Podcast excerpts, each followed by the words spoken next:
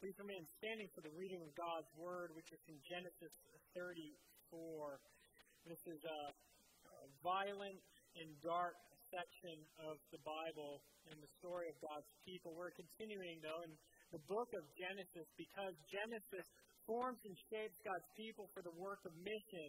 They are to learn the values of the kingdom amongst different kingdoms and how they are to live and how are they to go about and influence others as well. And so here we are in Genesis 34. I will skip verses 1 through 4, but I will talk about them as well. It is part of the preaching of God's Word.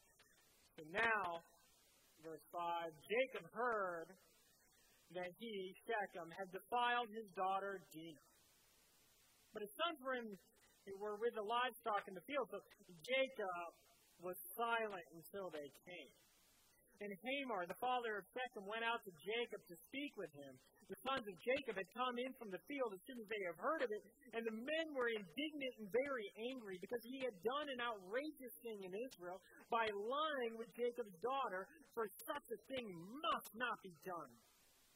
But Hamor spoke with him, saying, The soul of my son Shechem longs for your daughter. Please give her to him to be his wife Make marriages with us. Give your daughters to us and take our daughters for yourselves. You shall dwell with us, and the land shall be open to you. Dwell and trade in it and get property in it. Shechem also said to her father and her brothers, Let me find favor in your eyes. Whatever you say, I will give. Ask me for a great bride price, and give as you will, and I will give whatever you say to me. Only give me the young woman to be my wife. The sons of Jacob answered Shechem and his father Hamor deceitfully, because he had defiled their sister Dinah. They said to them, We cannot do this thing to give our sister to the one who is uncircumcised, for that would be a disgrace to us. Only on this condition will we agree with you, and you'll become as we are, by every male among you being circumcised. Then we will give our daughters to you, and we will take your daughters to ourselves. We will dwell with you and become one people. But if you will not listen to us and be circumcised, then we'll take our daughter and we'll be gone. Their words pleased Hamor and Hamor's son Shechem. And the young man did not delay to do the thing because he delighted in Jacob's daughter. Now he was the most honored of all his father's house. So Hamor and his son Shechem came to the gate of their city and spoke to the men of the city, saying, Hey, uh, these men are at peace with us. Let them dwell in the land and trade in it, for behold, the land is large enough for them. Let us take their daughters as wives, and let us give our daughter, give them our daughters.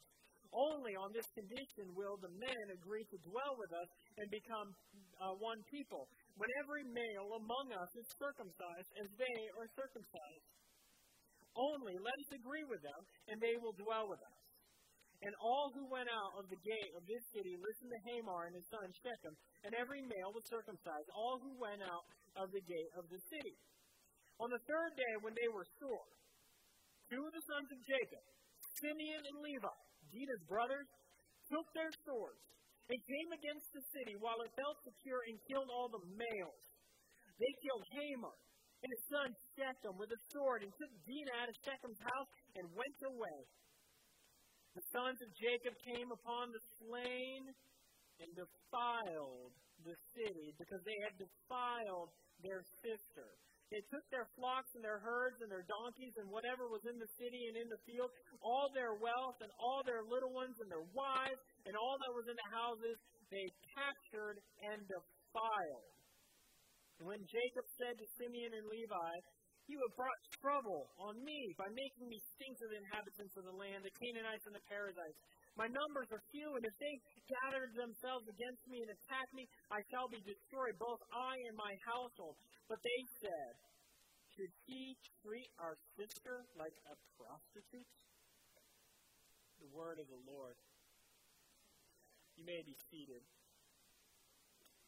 every winter in our house, there comes a time when we break out the Burl Ives classics of Christmas. There lies Frosty the Snowman. Santa is coming to town. Frosty 2, which is a little weird. And then there is our favorite Rudolph the Red-Nosed Reindeer. Rudolph is unlike everybody else, and he lives in a community where you have to perform to fit in. You can't buck against the trend. You, can't, you have to be normal. And unfortunately, Rudolph is a bit of a misfit. He makes friends with another misfit named Hermie. Hermie is a misfit because he does not want to make toys. Hermie wants to be a dentist. And along their way, and journey out of town from this weird world in which they are pressured to be something that they are not, that they are pressured by the values of this community, they leave that place and run into a man named Yukon Cornelius. And Yukon Cornelius is a bit of a mountaineering man with a giant beard, and he's just weird, okay? He is the weirdest person in the entire story. And they go to an island where they find some strange toys. The island of misfit toys. They don't fit in with the values of the world. They are strange.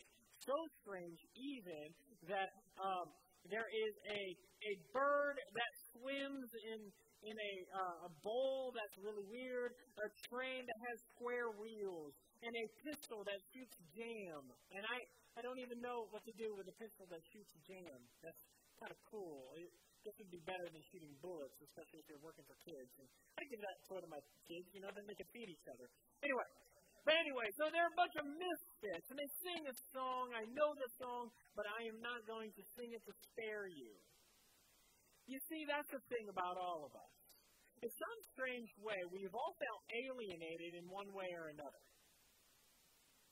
And the ways that we feel most deeply alienated at times is definitely sexually. You see, this world has values and a way of doing things that buck up and are different from the ways of God's kingdom. And this torturous back and forth, this tension that we feel causes a lot of shame in us. So much so that a lot of us quietly feel like a misfit, that we don't belong in this world that we don't even belong in the church, that we need to get out. Here's the scary thing, grace and peace. Every person to the left of you and to the right of you, in some way, is a sexual misfit. Either we've been the perpetrators or we've been perpetrated against. Sometimes both. We all feel this alienation, and we all wonder why do I feel damaged? Why am I so afraid of letting people know what has gone on? Why am I so afraid at times to close the curtains so that no one sees what I'm seeing on the computer? Why do I have to hide? And then we wonder and we hope and we scream out, what can make me better? And the normal value of the world is, you know what's going to make you better? Is if you get it together, man, if you work really hard, that's what we think our redemption is. Rather, our redemption is the person of Jesus Christ coming to take our shame and knowing you deeply and still loving you. You see, what we have in our text is two ways of doing things. We have Hamor and Shechem's world this world of the Hivites, they are called. They are Canaanites, people of the land, and their way of doing things will push up against the normal values of God's kingdom. Normal values of God's kingdom. And it talks about this tension. And it is showing this tension how the values of the world can expose and damage God's kingdom people. You see, it demonstrates in, through this problematic place that this is a dark, dark episode in the life of Israel. Jacob is not who he needs to be. He is messed up, and he'll be exposed here. It is meant to shine a light on the wickedness of the place, the wickedness of the values, how terrible, how awful their way of seeing the world was, these Canaanites and how this competing story corrupts and how heinous it is and how it can corrupt God's people even. The Canaanites live a, with an opposing vision for life than God's people. God's people, they were to be true witnesses to God's love, His never ending, always and forever love that never quits on you. And the belief that when you get that on the heart, it transforms the way you live in the world. Here, though, the Canaanites are living in a different way, and it will expose, and it will manipulate, and it will mess up God's people. They are to be a holy nation and a kingdom of priests. But here, the influence of the competing nation, a competing kingdom, will damage God's witness and the witness of his people. In our current world, God's people, his church, are to image him into this world. And we're to do it by our message and by our living. But there's competing ways of life in this world, is there not? Go ahead. Sometimes, not right now, flip onto Twitter and you'll see a bunch of different competing views. Watch MTV. I don't even know if MTV plays music videos anymore, but you know, like someone's all like, watch MTV, and like, oh, you know, it's as if I just like showed them some kind of graphic photo or something like that. Oh, MTV. Um, you see, this world isn't like much different than the Canaanite world. There are so many patterns that reside even in the Christian person. This is what Paul in the New Testament would talk about our flesh. There are the powerful habits of sin that still reside in our person. And they compete with God's new way, new creation, and new living. So this episode demonstrates that we can be harmed by the ways of the world and their visions, and that we can also be perpetrators and we can carry it out. We can be damaged by the world that we live in because we are influenced and shaped by the place that we live in. Let me put it this way. If you spend more time on Twitter than you do worshiping the God who loves you, if that's the story and narrative of your life, you will find it very hard to live a godly life. Instead, of loving and caring for people, you will shout at them and scold them as if they were some weird Twitter face eh, out there in the universe. You see, we are called to be citizens of, uh, of more like the citizens of God's kingdom than the world's kingdom. And so, with that in mind, we have to answer a couple of questions. How in the world have we become damaged, and how can we be redeemed? How have we become damaged, and how can we be redeemed? So at this point, when we talk about how we have been damaged, the listeners will understand that they are in close proximity to a people who are dangerous to the mission. Deuteronomy 9:5 tells us that it is because of the wickedness of the Canaanites that Israel will dispossess the Canaanites of the land, and they will possess it. So what kind of wicked things? Like, like how bad can these people be? You know, not like Dennis Rodman, as bad as I can be, but like this is like how bad can they be? You guys, I don't even know if y'all know Dennis Rodman so that's weird. I don't know why I said that. That was the first book I ever read in high school, as bad as I want to be. Anyway, so, let you know where I'm from. Um, and so, what kind of things were they doing? For all indications, there were things like child sacrifice going on. They were sacrificing children to idols who had a belly burning and arms out there uh, extended like this and they would put the child, children on there to be consumed by fire. I don't know. Like, call it spade spade. That sounds pretty wicked. More than that, they had temple prostitution. They had unfair economic deals that exposed the land and used the land every day of the week, and they did not care. They believed it belonged to them. They believed that everything was for their own good. And so these are people of different religious practices that informed, which had, which was informing, shape, shaping thing in their in their lives. And the narrator is telling the audience, you need to keep away from those people. You're the ones who need to influence them, not them influence you. It does not mean that you don't hang out with them. It does not mean that you do not uh, go and chill with them at the lunch line but rather watch the influence that they have on you. And you need to be the ones who are influencing them toward goodness. But instead, we see through Jacob's like non his voiceless actions and his silence, his complicity in the actions of the Canaanites. More than that, we see that there is no mention of God in this narrative. It is a godless place. The ethics of the place is, is already pointing to you that this is not a good way to be. And so, We see that there's prostitution when it mentions that there are ladies of the land. She went out to go see the ladies, the women of the land, it says. So let's think about our world today. Is our culture any better? Where are the damaging causes and effects of our world? I would contend that our world and our culture is hypersexualized. And in some ways has damaged you and me, have made us misfits and we feel it every time that we need to hide in shame from something about our sexual past and history. We feel damaged. We feel violated. And maybe we violated other people.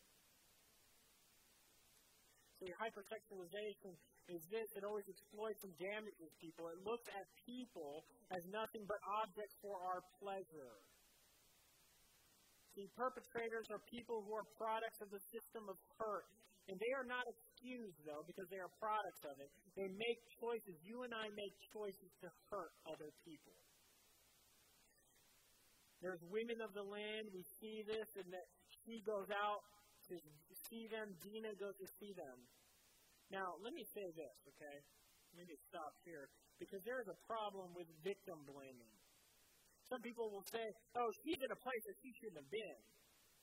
If her skirt wasn't so short, it wouldn't have been a problem. As if somehow Shechem is just an animal or a robot. Like you do the equation, well, if he does this, then Shechem will do this. No, Shechem is a person, and he violated a person made in the image of God. And there needs to be justice for something like this. Can't cover it up. You think about our world today, are we any better? Uh, just this last week, Netflix came under huge fire because of a French film called Cuties, which sexualized and objectified 11 year old girls. It's disgusting. There is something wrong with the film. More than that, they also have another film on there talking about high school girls who are private investigators, and then they are just, just living their best sexual lives now. It is absurd that a teenager would be championed to do this, and that they would become objects for the eye, to become eye candy for deviant people. That is wrong, and we need to be people who call a spade a spade. The porn industry is a billion dollar industry. Sexual revolution, abortion is readily available children are reduced to, to variables of just the pain pleasure calculus. Think about our marketing in this world. Drive this car, and all the pretty ladies will turn their head. What? I'm all about fuel economy. I don't know. That's weird. But anyway. So, but that's the way we work. And how, imagine how this affects you, how it has affected you how it's affected young men and women throughout the years, years and years of this being pounded into your head. Think about sex and self expression nowadays. It is the belief that you can't be your true self without sex, sexually expressing yourself. And how did we get here? Into this belief? Well, first off, we divorced sex from marriage. No longer did you have to be married in order to enjoy this. In fact, that is just passe and that is old. We divorce that, and so sex is no longer this powerful thing within marriage to commit one to the other, each for the other, for the glory of God, but rather it was become you for me, you become my object of, of pleasure. And so you can get that else, elsewhere, they believe. You know, it is as if Ben Parker is in our head, the uncle of Peter Parker, saying, you know, sex is a is, is, is a great responsibility, but with great responsibility, with great power comes great responsibility, he says. With great power comes great responsibility. Why? Because sex is so powerful. It needs to be protected. And we need to be made responsible by these rules, and that's why we have marriage. If we think also then about things the way we divorce sex from having children, we've done that through this readily available uh, contraception and abortion. We divorced it. And then we conflated our sexuality to our identity. That's who you truly are. Therefore, you need to live it. Man, how demeaning is it for you to be reduced to your sexuality? Has anyone ever thought about that? That's not a good place to be. More than that, we live in a consumeristic age, which makes people into property and has just millions of casualties in this world by making them objects. It is dehumanizing. No longer are you a person made in the image of God, but you are an object for someone's satisfaction and for gratification. Sexual desire is no longer for intimacy, but it is reduced to appetite. And so, what is the way forward here? Is it for me to educate you and to get you guys together and, like, hey, this is the way you need to think? No. The, way forward is actually a change of heart. You see, if it was just education, you know, if we were just brains on sticks, then you could go home. I gave you the information. You know, like sex outside of marriage is bad. Cool, check. And then you could live, you know, a normal life. But we're not brains on sticks. We have hearts. We have wants. We have desires that are good and need to be pointed in the right direction. And so does that James K. Smith, the philosopher, who says, you know, speaking only to the mind is like pouring water on the head while there's a fire in the heart. The goal then is to recapture the imagination in the heart of people, not just education, but shaping love and how, how are we most safe? And it is at the foot of the cross, knowing that you are wanted, you are loved, you are desirable, not because of what you offer sexually as an object, but because you're made in the image of God and you are redeemable by the one who can redeem because you are loved by Him. And nothing in heaven and on earth, not even earth itself, could separate you from His love. And when we start to get that down in the heart, that's when we have change. But what are the results of this hypersexualized world? Think about it. Dana is dehumanized and shamed. We eat, a number of people will victim blame her and say, well, if she will did this, they reduce her down to a variable. And then we see Shechem going back and saying, oh, I can basically buy her. I desire her, I can buy her. Reducing her down. More than that, then we see the father Israel, Jacob, go and doesn't speak up for her. Notice that the text, the narrator doesn't ever give one word to Dinah.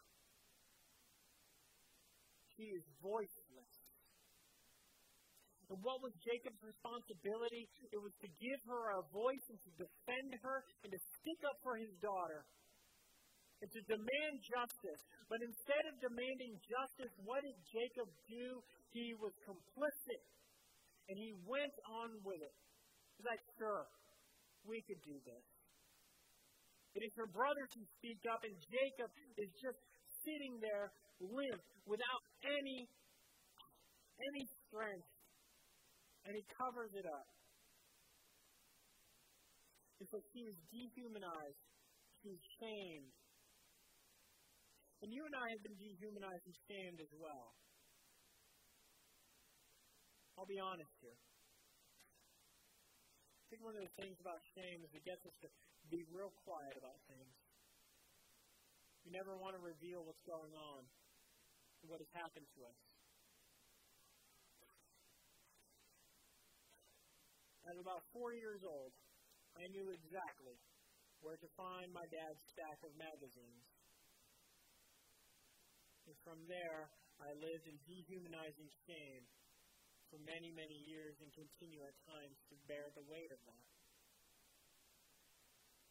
It caused spiraling addiction, objectifying people, people who were a daughter mother, a child. Those things are terrible. You see, we dehumanize them. We use people. You see, the brothers will also be complicit in it as well.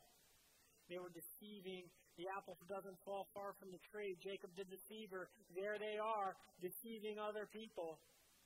So instead of being a good influence to the world, to show them a new way of being, they are acting just like the people who perpetrated against them. Think about the shame you and I feel. Think about all the hiding that maybe you're living in right now. You're afraid that if someone knew everything about you, what you do, and what has been done to you, you're afraid that you'll, and you know what you say? You're afraid that, that no one will want you. And you say to yourself, I am damaged goods. I'm damaged goods. And you start to beat yourself down. And you go into the spiral of shame. And so, what do we do? One is we need to confess our need for help. We need to confess that, that I am broken, that I need help. Next, we need to be a people who call out sin for what it is. We need to speak up for the voiceless, especially children. We as a people need to live a counter narrative within our families and with each other and in the community to be a church that, that its most effective work will not be legislating by policy, but by living lives of real doctrine out into the world in order that we will show that there's a way to live sexual wholeness amongst a group of people that has experienced only brokenness. It means that we can create homes and communities of love and care where healing can happen. It is safe places where we can confess how we have contributed to the culture and the, the culture has damaged us. It allows us to expose the things that we that have allowed us to suffer shame. It allows us to confess our shame in order that we may regain the power over it. That's the kind of place we need to envision. It's the reason why we started a men's sexual wholeness group so that we can have real healing. And we need it together. So, how in the world can there be redemption for a place like this? For a bunch of misfits? For people who are damaged goods? Immediately after the violent act, another violent act unfolds. And that's where we begin to we start to read this that, that Jacob is silent. Then we see the brothers come in with their indignation. They are burning with rage. Someone has got to pay. Someone's got to pay. Why? Because they internally know and instinctually know, and you and I know that a person is valuable that there needs to be some sort of exchange. There needs to be a redemption for her life. And it can't be just the bride price. Shechem knows that too. He's all like, I'll pay anything. I'll make this right.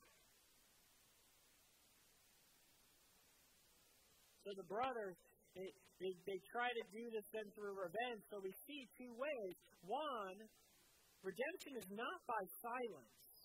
It is not by living quietly and not telling anybody. It needs to go public. The narrator pur- purposely never discusses Jacob's reaction. He is silent and he doesn't speak up for her. It is to remind you that we are to be a people who speak out against injustice in the world.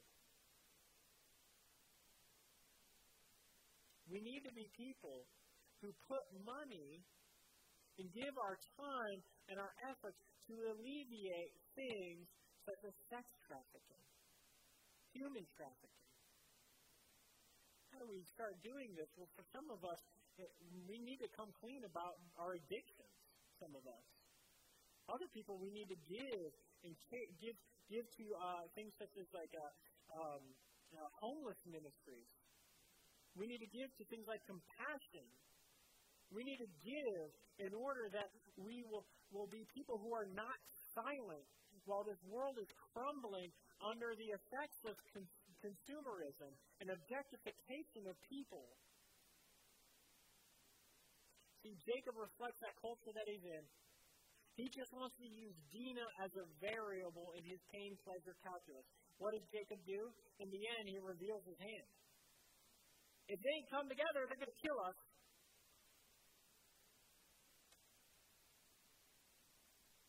Jacob is more worried about his own skin than the skin that was violated on his daughter.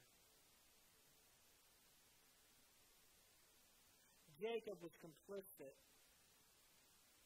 And it's a sad part of the story. We also know it's not by revenge.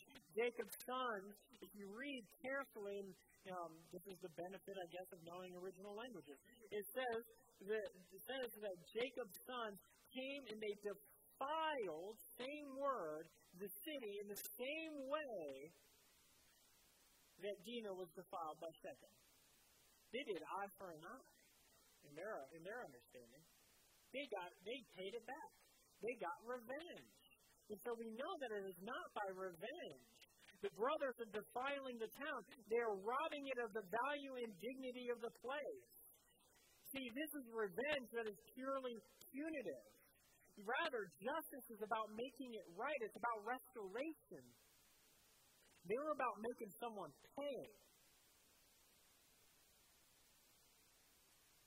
See, a lot of this is similar, it should be familiar to us, this idea of revenge, not justice, especially when we talk about lynching after the Civil War. There's something called the lost cause, when the righteous views of the South, when there's this, like, this was our cause and we lost it. Someone needs to pay for this for our redemption. And so any slight, what they would do is they would take a person, of someone who, uh, they would bring them and parade them in public, and then they would violently kill them. They would lynch them in the public eye in order to feel like they got their payback.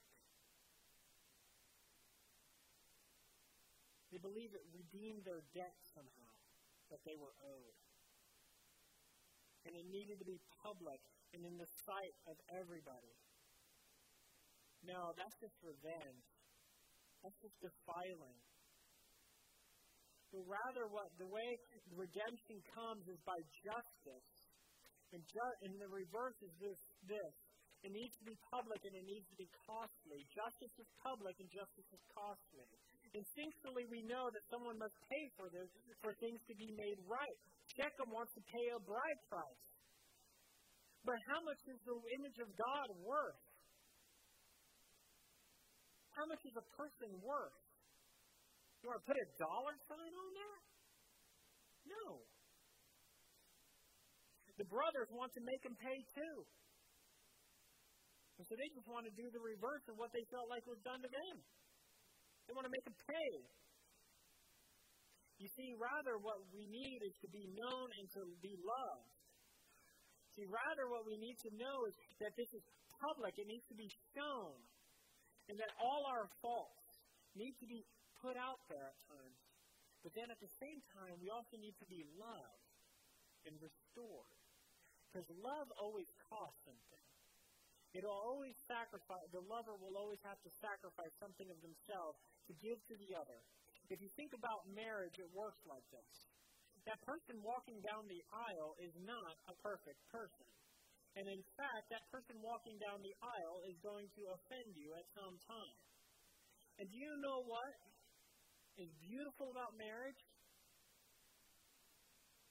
Is that you'll stick with them even though that person will offend you. That in some way, you will absorb the debt onto yourself that that person owes you in order to stick in that marriage. That's what love looks. Sacrificing the giving of yourself so that you could be with that person. And so we need to be known and we need to be loved. It is as one one pastor says, to be known or to be loved and not known is superficial, but to be known and not loved is our greatest fear. But to be fully known and fully loved is a lot like being loved by God. You see, there was another woman at a well in Shechem who went out because she was one of the women of the land. She had had five husbands and shows up at this well in John 4 and runs into her Redeemer. And Jesus meets her there and is not scared off by what she has done because he loves her and sees right through her. You see, redemption, redemption for her would only mean that she can be public and be loved. Notice what happens. She says, Give me this living water in order that I may not have to come here again. She was so ashamed to come, and she needed to go public with it that Jesus says, I am the living water. What? Give me this living water. And then she brings it down to worship. It's like, hey, do I worship here or do I worship there? And Jesus says, there's a day coming when you will worship in spirit and truth. She's like, all right, I know that the Messiah is coming. Tell me who he is. And he's like, I am. And instead of consuming her with rage and just devouring her up in shame or causing her to hide, this innocuous thing is said. She left her jar. She would have to bring her jar to the middle of the day when she met Jesus. Why? Because she was ashamed. She was ashamed sexually of everything she had done. But Jesus made a beeline to her because he knew her and he loved her.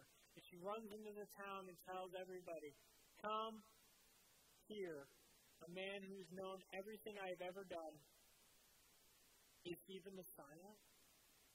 And they came to decide for themselves.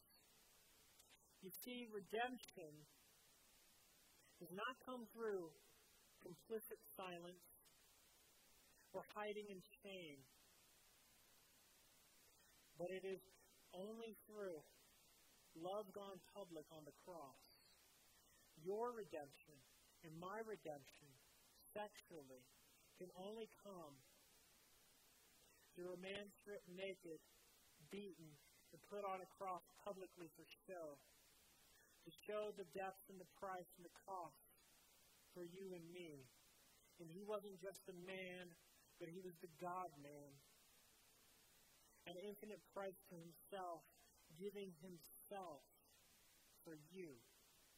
And all at once, undoing your shame, telling you that you are no longer unworthy, broken, damaged goods, but rather you are worthwhile and loved. You are wildly loved by the creator of the universe. You are seen and you are known. Jesus knew her, still associated with her. Jesus knows you and still dies for you. You are not damaged goods. You are to die for. Let us pray.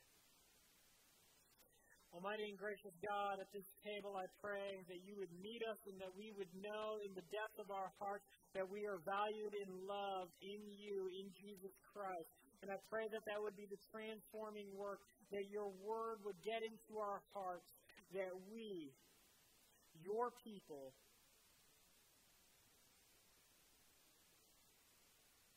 would be transformed for work and mission in this world, that we could no longer have to hide in shame about the brokenness of our sexuality, but we could find wholeness in the person of Jesus Christ.